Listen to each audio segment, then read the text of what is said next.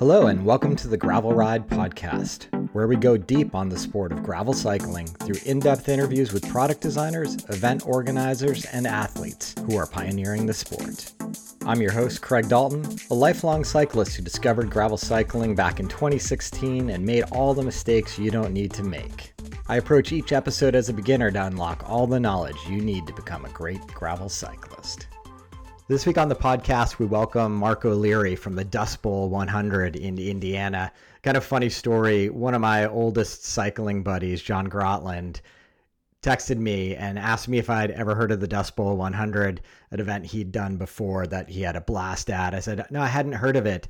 As I started digging in, I started to understand this is a really great event in Indiana. So I was super stoked to get Mark on board to talk about the event. Super nice guy looks like it creates a really fun event with some dynamic and fun racing. So, always great to hear about new gravel in new parts of the country. So, I hope you enjoy this episode. Before we jump in, I did want to apologize for the month long break, unexpected break that I took in publishing. It was kind of a combination of things in my life that ended up making the podcast difficult to schedule and produce. I got COVID. I had whatever the podcasting equivalent of writer's block is, and just couldn't get off the ball and fell behind. And it started to feel like I just couldn't handle everything that was going in, on in my life. So rather than force it, I decided to kind of forgive myself a little bit, take a step back, take a little bit of time off. But I'm excited to get back in the swing of things. I'm not quite out of the woods in terms of scheduling. But as always, I've got a great backlog of guests that I'm trying to reach out to and find time with. So, anyway, thanks for bearing with me. Look forward to getting back into the swing of things. As always, we've got a vast back catalog of content you can tap into if you ever miss my voice. I did need to thank this week's sponsor, Dynamic Cyclist. This is always the time of year when I start seriously thinking about strength when I start seriously thinking about stretching and strengthening. I guess it's kind of natural given the ebb and flow of anybody's cycling season. But every year I say, this is the year I got to buckle down. And honestly, it wasn't until I connected with the team at Dynamic Cyclist and started doing their 15 minute or so videos on stretching that are focused on the needs of cyclists that I kind of really cracked the code. And I need to recommit again this year because I do see a lot of benefit. Certainly, if you're riding hard and riding technical terrain, it's just critical to remain limber and it gives your muscles a little bit of break and ease, something I think we could all use.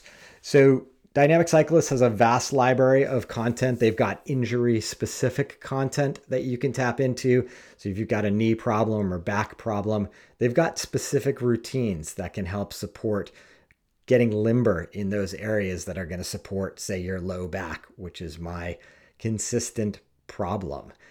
Anyway, check them out at dynamiccyclist.com. You can get 15% off a monthly or annual membership using the code the gravel ride or by checking the link in the show notes. They also have a free one week trial, so now's the time to give Dynamic Cyclist a try. With that business behind us, let's jump right into my conversation with Mark and the Dust Bowl 100. Mark, welcome to the show. Yeah, glad to be here, Craig. It's uh, it's exciting. I've been a listener to the podcast for a long time, and um, excited to be here to, tonight to talk about the Dust Bowl 100. I love it. And as a introduction to how I discovered the Dust Bowl 100, I got a uh, I got a text message from my long term cycling friend, a guy I used to work in a bike shop with when we were both in college, and he's like, Hey, Craig, are you familiar with the Dust Bowl 100? I should probably read it to you. Have you considered interviewing Mark O'Leary, the founder of the Dust Bowl 100? That race has hit a tipping point where it will be one of the premier events in the country. If you're interested, I'll make the connection. And I was like, that's that's awesome. Let's do it. That's really cool. Uh, he sent me a similar message and said, you know, have you heard of the Gravel Ride podcast? And uh, I was like, absolutely. I listen to it every week. And he's like, well, I've got a connection there. I'll see if I can get you on. So I was I was pretty pumped to hear that. Nice. Let's start off as we always do. Mark, uh, where'd you grow up and how did you discover cycling you know, as a child, and then later, how did you discover it as a sport to participate in? Yeah. Okay. Um, I'm a lifelong Hoosier, born and raised in Indiana. Um, grew up in Terre Haute, so the west side of the state. Um, probably best known as a place where Larry Bird um, went to college at Indiana State. Um, growing up, um, I've got three brothers. We were all into the, the stick and ball sports, so basketball and football were the big ones to play. Um, and I was lucky enough to play basketball uh, all the way through college. So, um, you know, the bike um, growing up was was you know something I did for fun. Um, I'd like to ride to my friend's house. Um, I love the exploration aspect of riding the bike, um, just going to find, you know, trails in the parks next to our, our neighborhood, or uh, you know, when I got to middle school, riding downtown to get a haircut. In high school over the summer, I'd ride my bike into basketball practice uh, here and there, but the bike was was never really uh, uh, cycling was never really a sport that I would consider at that point. It was just more a means to get around and uh, and, and just you know have some fun with friends, basically. Um, and then, as I said, I played basketball through college. Um, went to Hanover College down in southern Indiana, um, a little Division three school on the on the Ohio River. Um, and at that point, you know, the bike was I could get to class, um, get across campus a little quicker by hopping on the bike, and and that was the extent of my riding a bike uh, in in college.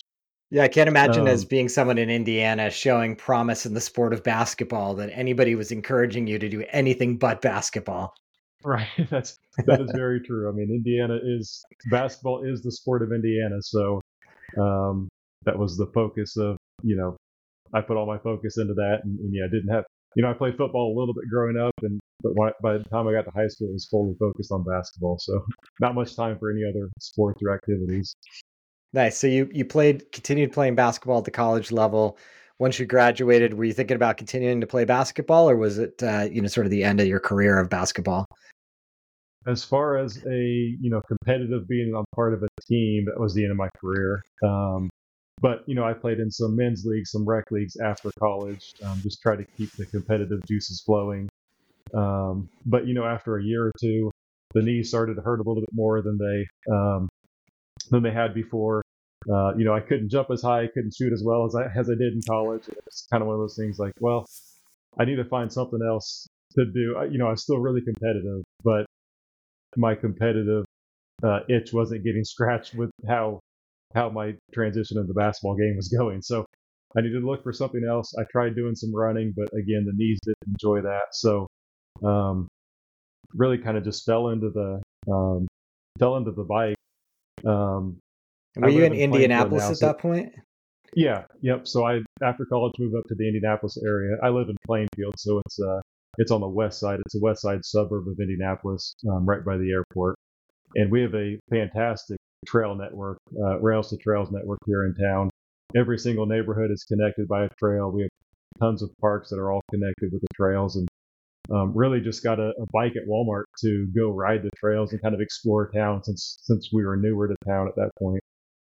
And uh, did that for you know a month and was like, you know what, I want to go venture out and get out on some of the county roads around here and see what else is out there, things I don't see in a car on a day to day basis. And you know, I think my first what I call long ride was probably 10 miles. I got, you know, five miles out of town and I thought I had, you know, done a century ride and I was I was like, this is awesome. I can't believe all these things I'm seeing that I don't, I don't see on a day to day basis. And really from there, it, it uh, I got bit by the bug quick and, um, you know, jumped right into, found some group rides, then jumped into, you know, trying to ride faster than doing some training to keep up with the fast group, and then jumped into, you know, racing with, with crits and, um, and some cyclocross, you know, a, a year or two into riding. So, Gotcha. Yeah, I was going to ask you in the Indianapolis scene as as you got interested in riding, what was the easiest genre of cycling to get into? Was there a big road scene, a crit scene? What what kind of was the easiest thing to kind of get that performance side of the sport uh get getting excited yeah. about it? I think so I started around 2011 is when I got into cycling. Um, so at that point um, there were still a lot of criteriums, a couple of road races in the Indianapolis area. Um, I tell my friends now, like, you know, they, they, they, if they've started riding recently, like they missed out on a great crit scene back then. um, you could you could race a crit almost every weekend from April through um, July or August within you know an hour, maybe two hours of Indianapolis, and so that yeah. was great. So I that that helped me get into the sport again, fed that competitive itch, um, and so that was great at that time. We also had a time trial series um, that took place um, just one town over from where I live, and um, that was a five, I think, a five race series on Sunday mornings um, throughout the summer. So that was another way just to get a quick, easy race in and, and get that competitive juice flowing. And um, so I'd say time trials and, and criteriums were what you know initially got me into the competitive side of the sport. Yeah, there's something to be said for both of those being like an hour long or less events because you can kind of yep. leave your family, go race a race, and be home before they're even done with brunch versus yep. you know these gravel events we love now you've got to commit to an entire day or you've got to travel it's a lot more of a production than a crit or a time trial would be yeah that's exactly right i love the time trial because it was a sunday morning at like 7 a.m so i could go there race come home shower get to church with the family you know by 9 30 in the morning and it was it was great so um, there is something to be said for those short and local races for sure yeah. So um, again, just naivete around Indianapolis and the riding around there. When did you start to discover gravel cycling and, and, and the off road riding possible around Indianapolis? Yeah, um, I would say probably 2014, 2015. I was pretty early into riding gravel, kind of the riding gravel scene around here. Um, you know, at that point, um, I guess I've always been interested in the outdoors and getting outside, seeing nature, kind of and exploring, which I mentioned before. And so finding gravel was my way to kind of do that on the bike. And we've got a couple uh, rails to trails in the neighboring county, Putnam County, which the Dust Bowl takes place in. Um, there's a rail trail system that's crushed limestone, and so that was my first kind of foray into getting into the gravel, and just rode that trail a couple times and got out in the country and over over the course of time, um, kind of veered off. It would cross some gravel roads. I'd turn down that gravel road and see where it took me. And um, at that time, you know, there wasn't a big gravel riding or racing scene in Indiana or really anywhere. Um, but there was a bike shop um, on the northwest side of Indianapolis that put on a a week or a monthly gravel ride. They they called it the most most inconvenient uh, weeknight gra- or weeknight ride because it was you know 30 or 40 minutes outside of town. Um, it was at a park, but it was my it was my first group ride gravel experience, and that was a, a again a monthly ride that they put on. Um, so that that was kind of my first step into to riding gravel as a group, and then there were a couple of event couple of events um, that gravel events that uh, you know were taking place then. Um, I think the the longest gravel, longest running gravel event in Indiana um, is called the Gravel Grovel, and it takes place the weekend after uh, Thanksgiving every year. So um, I think that's been going on since 2011, maybe. Um, so I think 2016, 2017, I participated in that my first time. Um, and that takes place in the Hoosier National Forest. So you're out in the middle of nowhere, out in the, the woods and the hills. Um, and then there was a race on the north side of Indianapolis called the Harvest 50, and I believe that started in 2015. It's still going today, um, and that was kind of the first uh, or the other gravel race that, that you know was happening around here. So um, I've participated in every Harvest 50 since it started, um, and I've been you know participating in the gravel Grovel almost every year as well. So those those are the two events that got me into it. And yet, had you traveled out of state to participate in any events? Uh, no, with with the young family, um, typically try to do all of my events in the state. Um, that said, you know, recently um, I, I, went out to Unbound this year, um, participated, did the 200 mile race there. Um, went to Barry-Roubaix in Michigan this year. Awesome. Went out to Mid South last year. Have done some races in, in Illinois, but um, outside of those, most of my riding and racing is in Indiana, just just to keep it close for the family and you know not have to spend too much time on the road. So yeah, with a couple of those great Indiana events already being on the calendar, what inspired you to create your own? Um, I, I think a couple things is one is just I was appreciative of, of those promoters and those events that they put on, and felt like you know putting on my own event was another way to give back to that cycling community and, and you know do something that those events had been doing for a while and just give people another option to um, you know participate and get that get out there and explore see new roads that they wouldn't typically see. Um, and then going back to you know i mentioned earlier that there was a great crit scene back in you know 2012 2013 um, but over the years it has died out and there's very few events now on the roadside yeah. in indiana. So um, i also wanted to, to do something else to get another event on, on the calendar that you know everybody in indiana could focus on and participate in and kind of create a big um, you know at least regional if not national level event um, here in the state of indiana. So that was kind of the, the the other reason behind it and when you when you jumped into planning the first event, had you had any experience planning events like this or exposure to some of the other race organizers to understand what you were getting into? Yeah, just yes, yes and no. So um, in college, I, I helped um, organize a 5K run for the first time on Hanover's campus. So I had some event, you know, management experience there. My first job out of college um, was working for an event management company or event um, merchandise company where we would go to events and set up pro shops at you know racing events, NFL stadiums, those type of things. So um, kind of had the the event background from from that career as well. Um, and then uh, I've been the president of my cycling club here in in in Plainfield for a number of years, and as part of that, I would always just put on you know grassroots um, fun weekend events where we'd go, you know, go after some Strava segments um, here and there, or we'd go do a race around a park or different things and, and just kind of had a little bit of experience with that. Um, and then I'd also, you know, as I got into thinking about doing an event, uh, an actual, you know, full scale event, um, I volunteered with a couple organizations um, that put on like charity rides uh, in the in the area as well. Just got on their you know planning committee so yeah. I could see how those events ran, how those th- how how they did, um, how they did those events and what went into it. So that gave me a good idea getting into it. Like, here's a checklist of things I need to do to make it a successful event. So. Um, yeah, interesting. You know, you answered my question, which was, you know, a lot of times event organizers will kind of create a group ride and then it will expand, then it will expand, and then it will become an event. But you had done that, it sounds like, in a lot of different capacities and taken the time to learn from a, other organizers. So it sounds like, and don't let, let me put words in your mouth, but when you decided to go for the Dust Bowl 100, it was going to be a thing. You know, you were going to have to invest capital in it. You were going to have to get sponsors. You were going to have to do a lot more. How did you approach kind of getting the capital together to put a race of this size together?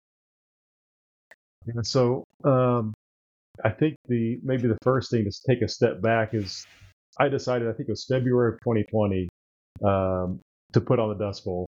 I was out riding that day, um, out on some of the roads that we use on the course, and I was like, you know what? I need to just take the step and, and put on an event and show, you know, everybody these roads. They're worth showing off.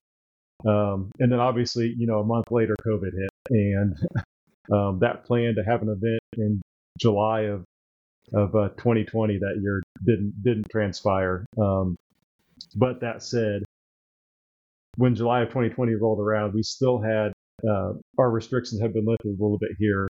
Um, so I basically did a uh, a test run of the Dust Bowl that year with about 30. I think we had 34 participants, okay. mainly teammates and friends. Um, put a, a, small event out on Facebook and, and had a few other people uh, from the area join. Actually, had a couple people from Illinois come over and participate. Um, but that was a, a, real blessing in disguise because um, I was able to do a test run of the event, get great feedback from the participants. Is you know, is the course how do how do you like the course? What could be done better?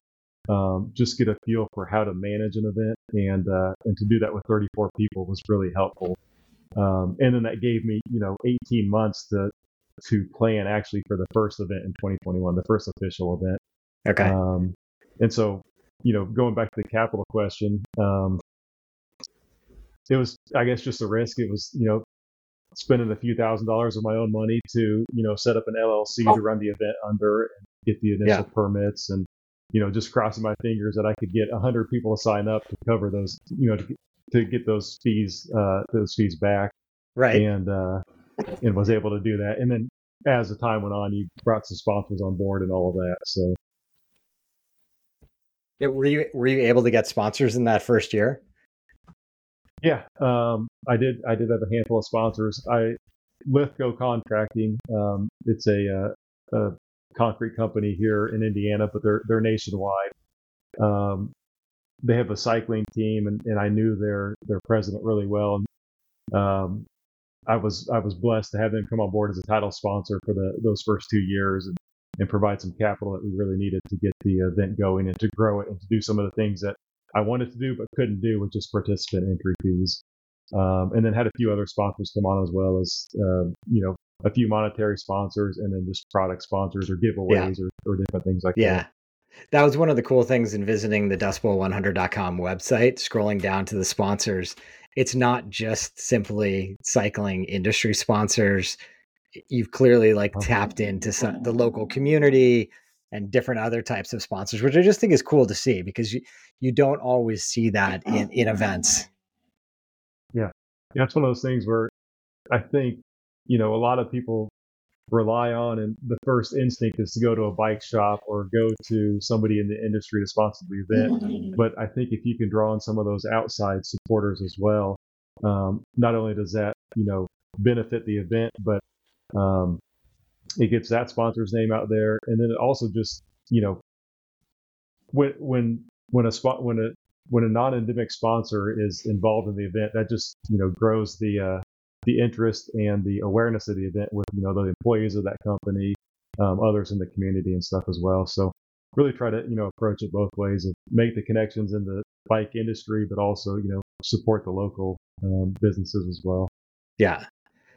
Can you paint a picture of what the course of the Dust Bowl 100 or courses looks like? What type of riding is there? You, you know, it sounds like at this point you've experienced a number of the kind of marquee events around the Midwest and experienced a bunch of different types of gravel. So maybe just give perspective on what are the key features of the ride, how much elevation are we talking, the distances, and how would one sort of prepare themselves and their equipment to come to the Dust Bowl?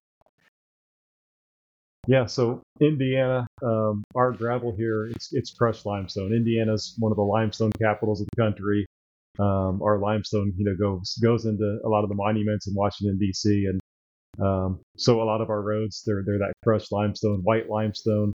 Um, our event is aptly named the Dust Bowl 100 because there is a dust cloud that follows the riders and any vehicles on course um, with that white that white powder from the from the gravel. Um, you know, Indiana, uh, most people are going to think it's completely pancake flat um, in in cornfields and, and bean fields, and that's it.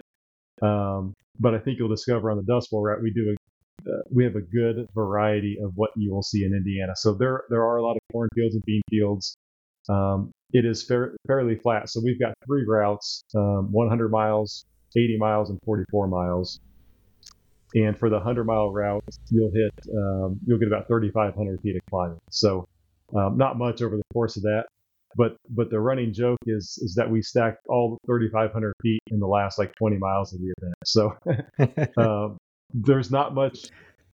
There are some flat stretches, but the event it, it's kind of all rolling. There's I mean nothing more than you know a hundred foot climb, maybe a 200 foot climb, but it, it, rolls enough that by the end of the day, um, all those little punchy climbs are going to add up and get to you. So um, but yeah, the course goes through, uh, you know, wide open farm fields um, that you would expect to see in Indiana. But then we go down to some creek valleys um, that are heavily wooded. We go through some nature preserves that are, um, you know, gets pretty dark in there in the middle of summer with the tree cover.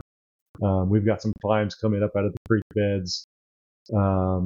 You know, the route, the 100 mile route's about 60% gravel. So um, you've got that white limestone uh, for that part of it. And then the rest of the roads are primarily chip and seal. So um, you know, those come at welcome times in the course, though. Um, you know, a few people say, you know, I wish you had a little bit more gravel, but there's most people are saying, you know, the intermixed chip and seal or pavement uh, is a really welcome relief from the from that white limestone that you're getting getting crushed on all the rest of the race. So it's it's nice to get you know a mile stretch where you're you can stretch the legs, sit up a little bit, and uh, and then hit the gravel again shortly after that. So. Yeah, yeah. One other thing I love about the descriptions on on the website is you you say the number of historic bridges you're going to cross in each length yes. car course. yep, and um, I think the exploration and just the history of of everything is again something that really appeals to me.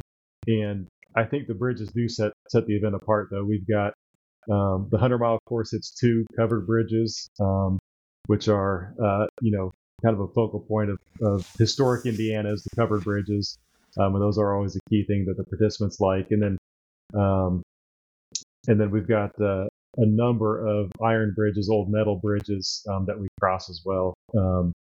And those those are kind of kind of cool just to see that you know the, the wooden slats that go across them, and then the, the rusted out beams that go across. And um, we've had some some bridges in the past um, that are closed down to traffic that we've um, been able to go across, and uh, and those are really cool too because it's again it's not something you could drive in a car every day um, to get to go across these bridges. So I don't know the the bridges are something that that I enjoy you know finding on on a route.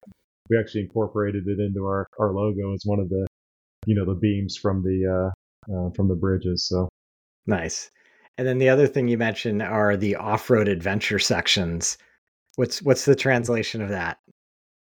Yeah, so uh, we have two two sections that we call the off-road adventure section. So one of them um, is about a mile long section. It goes through some private property. Um, it's an old county road that the county no longer maintains, so it kind of got reverted back to uh, to the landowners there.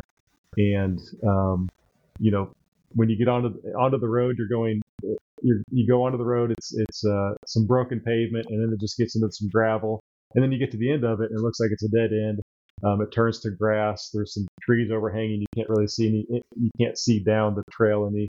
Uh, but then the the sign says, you know, go straight here, and you go around a little corner, and then it opens up into a dirt trail through the woods. Um, kind of a washed-out, rutted Jeep two-track section.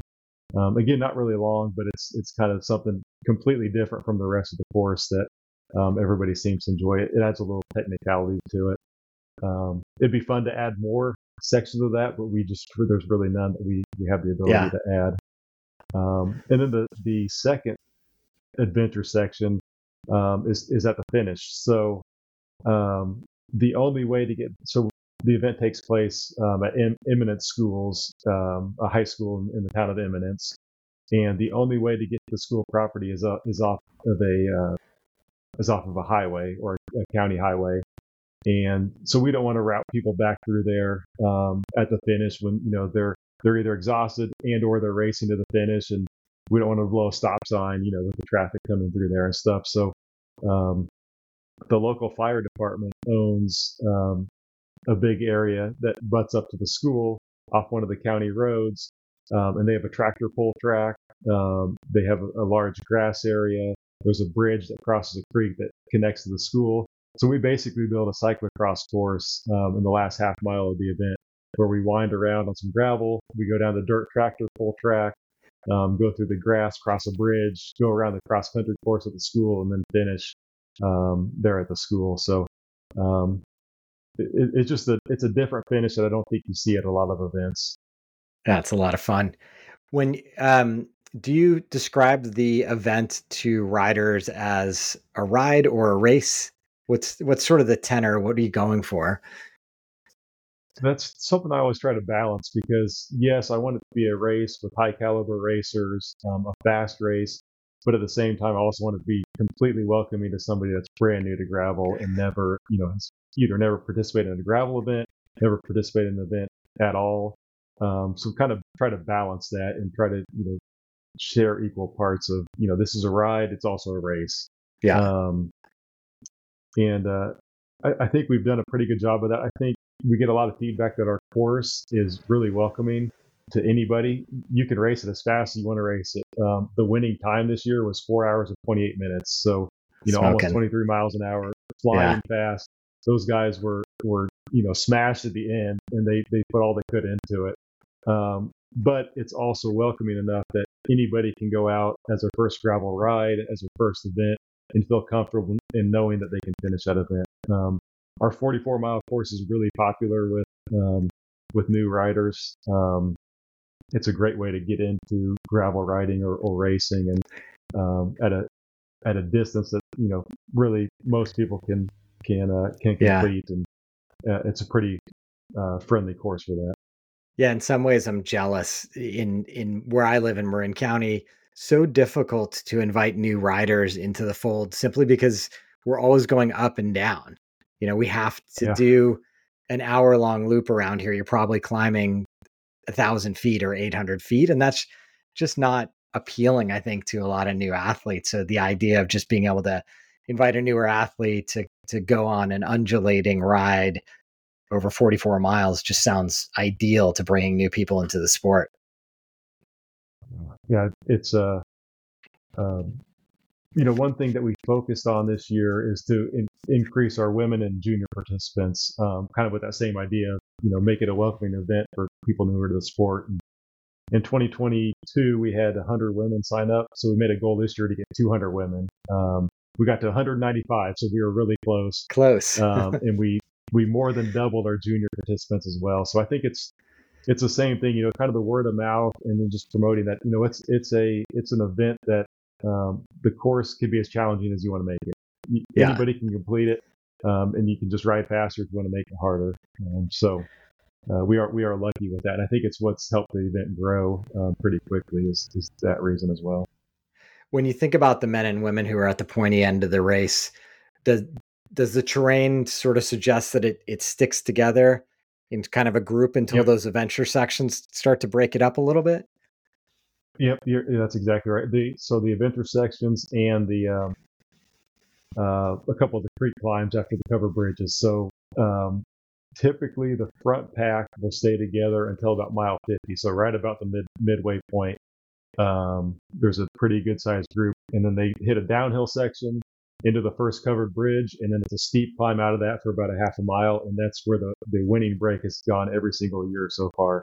Um, at least the winning selection, where you know it's either two to two to six riders get away at that point and stay away for the rest of the time. So, um, you know, I've I've thought and would like to find a way to split that front group up earlier in, in the event um, to make it not quite as as big. Um, but there's really limited options on how you can do that with not many significant hills around and yeah um, and, and, not many other other ways to do that but um, I, I, think it makes for a fun and fast event though being able to have a, a pretty good group um, all the way through that first half of the event and then it becomes you know uh, a war of attrition at that point yeah, I think there's something interesting about perennial events that sort of have that that unique moment that the break always goes in this one spot. So like as an uh-huh. aspiring uh-huh. athlete, you can you can kind of prepare for it and you can test your mettle and you know where it's going down and may the strongest man or woman win.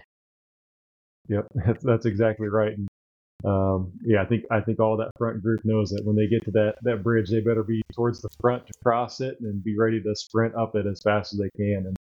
And um, you, you'll see some guys that know that and then overcook the turn at the bottom going into the bridge because they're you know trying to you know, just go all out and, and uh, misjudge it a little bit. I was I was watching a couple of your videos and I saw a few people drift off to the side and either have to kick a leg out or saw one guy kind of in the woods over there. So I get it. I, the the corners looked a little slick with the limestone gravel. Yeah, we, we warned them multiple times in the event communications and you know right before the race. Hey, you're going to hit a downhill at mile 50 and mile 52. Just be careful. But you know, you get in the the the um, the nature of just racing, and, and there's going to be people that are going to overcook it no matter what. So. Yeah, you bet. Hey, and then at the at the end of the event, what kind of experience should riders have in their mind?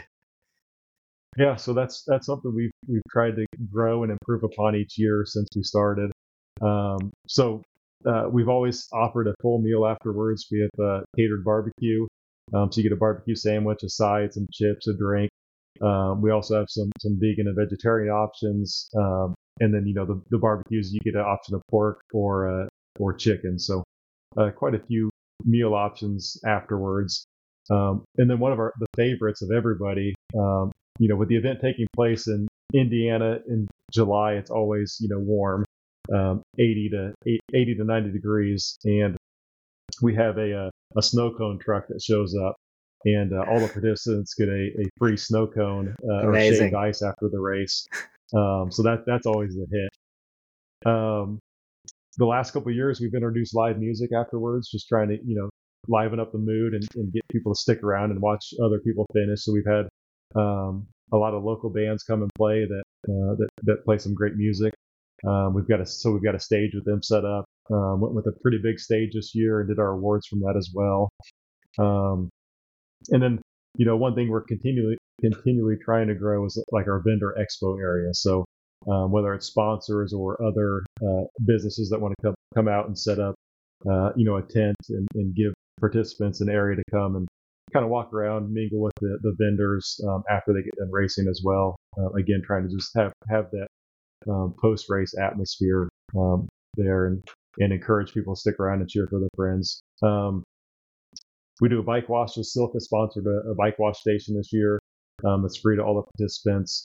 Um, the school offers uh, showers in their locker rooms for five dollars, and those those funds go right back to the school to their athletic department. So awesome! Um, those are really popular popular as well, just to get uh, clean up after that, get that dust off of you after the race. Um, so lots of different things. Do some giveaways throughout the day, um, and just really try to make it a fun atmosphere. There's a there's a playground right there in, in the vicinity, so it's it's fun to see um, you know families come out as their as their you know spouses or um, siblings finish the event. You've got some families congregating their kids. My kids love to come out and just run around during the day, and um, it, it's a it's a pretty fun atmosphere. Nice, and and let's just talk finally just about the size of the event. How has it grown in participation, and are you seeking to continue to grow it, or do you have caps on how many athletes you can reasonably support? Yeah, so um, like I mentioned, the, the first test run, year zero that we call it, um, we had 34 participants. Um, 2021, we set a cap initially at 250 participants. That was just because of COVID restrictions.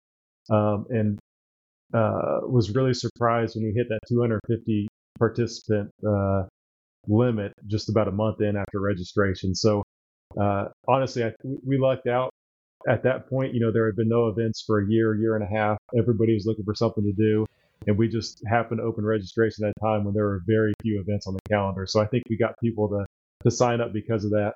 Um, the county let us in, ended up letting us have um, 400 participants in 2021. So uh, year year one was 400 participants.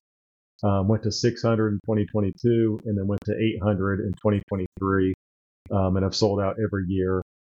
Um, a couple, you know, you may ask, you know, why don't you just open up registration completely? Uh, and there's kind of a, two reasons for that. Is is one is my goal is to make it the best participant experience that I can, and I don't want to just you know bring in a thousand or two thousand people and and you know let them loose and, and not know how it's going to work. So I, I think yeah.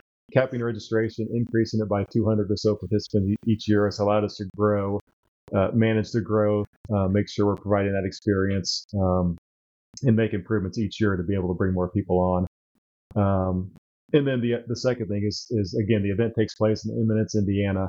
Um, it's a town of uh, less than 100 people. There there is not a stoplight in town. There's one stop sign in town.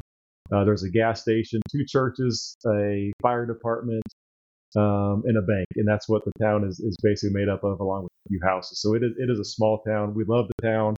Um, they're fully supportive of it, but you know, even after the first year, we were basically maxing out all of the uh, the paid parking spots in town. Um, the, the again, the organization has been awesome, allowing us to use all their all their space that we can. Um, the fire department has let us use their grounds, and, and we we have a lot of grass parking there. So uh, it's kind of one of those things too, though. We just want to make sure that we don't that we can fit in the town each year by by you know increasing reg- registration incrementally. So 2024, uh, the goal is a thousand riders. Um, it'd be pretty cool to hit that a thousand participant mark. And um, you know, the town we, we we were able to fit 800 in the town pretty easily this year. So I think a thousand's a manageable number. Um, past that, we'll, we'll, see we'll see how next year goes, and maybe a thousand is what we stick, stick at, or maybe we continue to grow it. So. That's great. Is there a, a, t- a month of the year that you typically open up registration for the event? Yep. So we've we've always done uh, registration on January 1st, uh, the first of the year. So um, I know a lot of events do that, and it can be hard on participants knowing there's there's multiple events that they got to sign up for in the first of the year. Um, that's what we've done. We plan to do that this year, but we may end up moving that at some point um, just to get off that first date. But yes, for 2024, the plan is uh, January 1st that registration will open. Um, and we sold we sold all 800 spots in 10 days last year. So um, if anybody's interested in participating, I would say you know get on that registration pretty quick um, to make sure you get into the event. Yeah, well, we'll make sure they have those links. And you know, going back to John's original text message to me, it's clear that the event will continue to grow. From everything you've told me, you've got all the elements of a great event. You're putting the riders first. Sounds like a super fun course and a, a super fun after party amazing kudos for the the town high school offering showers. I love that idea.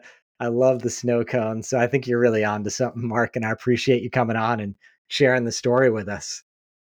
Yeah, thank you. I appreciate the opportunity too. And um, you know, we've had we've had uh, riders represented from 31 different states so far. So um, I guess I'm going to throw it out there. If you're if you're from the West Coast, besides California, if you're from the West Coast anywhere um, if you're from the Dakotas all the way across to Idaho, or if you're from the New England area, um, look us up. We'd love to have you out. We'll guarantee you a spot if you if you're from one of those 19 states that hasn't uh, you know hasn't been to the event yet. So we'd love to have representation from all 50 states at some point. I love it. I think that's a great goal. Thanks again, Mark. Yes, thanks, Craig. Appreciate it. That's going to do it for this week's edition of the Gravel Ride podcast. Big thanks to Mark to, for telling us the story of the Dust Bowl 100. And a big shout out to my friend Jumpin' John Grotlin for sending Mark my way. If you're interested in supporting the show, please visit buymeacoffee.com slash the gravel ride or ratings and reviews are hugely appreciated. You'd be surprised at how much it helps others find this content if you're able to share, hopefully, a five star review. And as always, here's to finding some dirt under your wheels.